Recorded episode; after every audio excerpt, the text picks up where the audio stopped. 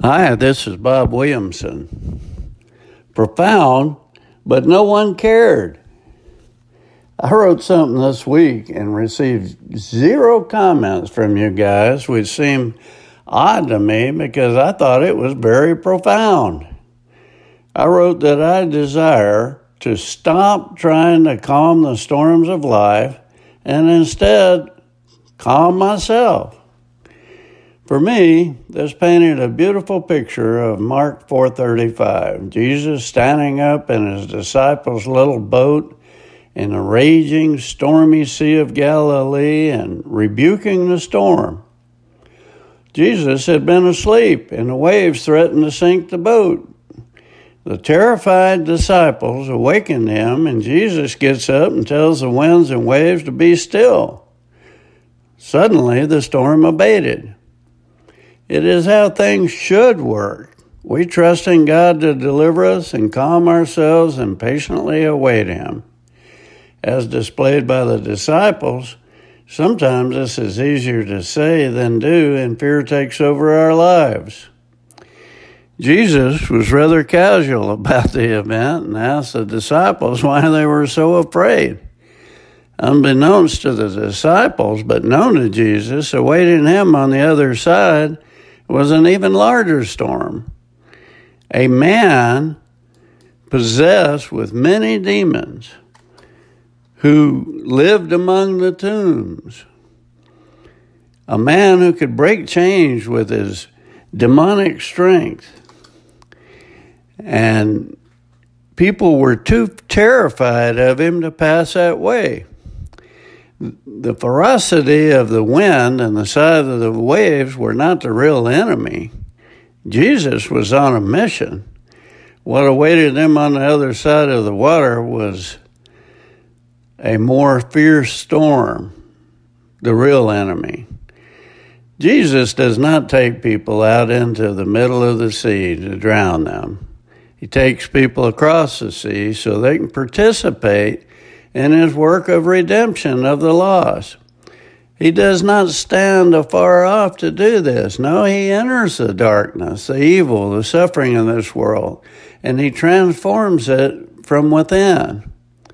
If we are following him, then we too will enter this darkness. We need to keep Jesus in sight and know that it is he that calms the storms and focus on calming ourselves.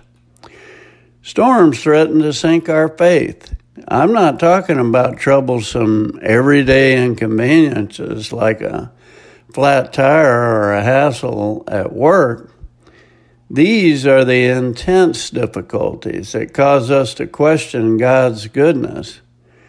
Prolonged illness, the death of a child, a loved one, family member, or good friend, a loss of purpose, a marriage destroyed. All these, these things are coming to life. Sometimes it might seem like God is asleep at the wheel. If he really cared, if he really understood, then surely he would stop this from happening.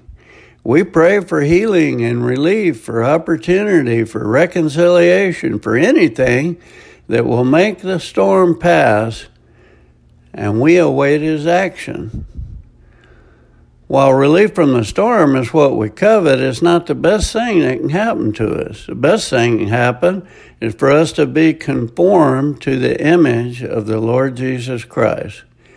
The enemy can use the storms of life to make you anxious, afraid, hurt, and discouraged. God can use them to make you fearless, secure, and steadfast. Jesus can calm the storm in your life, but even if he does not, you can trust that He will uphold you.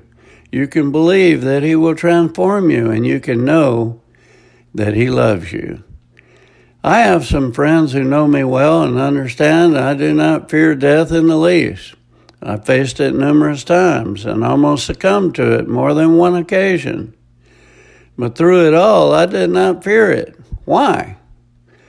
My friend Murph the Surf used to say it was because I had a loose wire in my brain. I told him that was like the pot calling the kettle black. In reality, my lack of fear is because of my faith. I know God has a reason for allowing me to experience storms, and I know that they will eventually end well, and heaven is the next great adventure.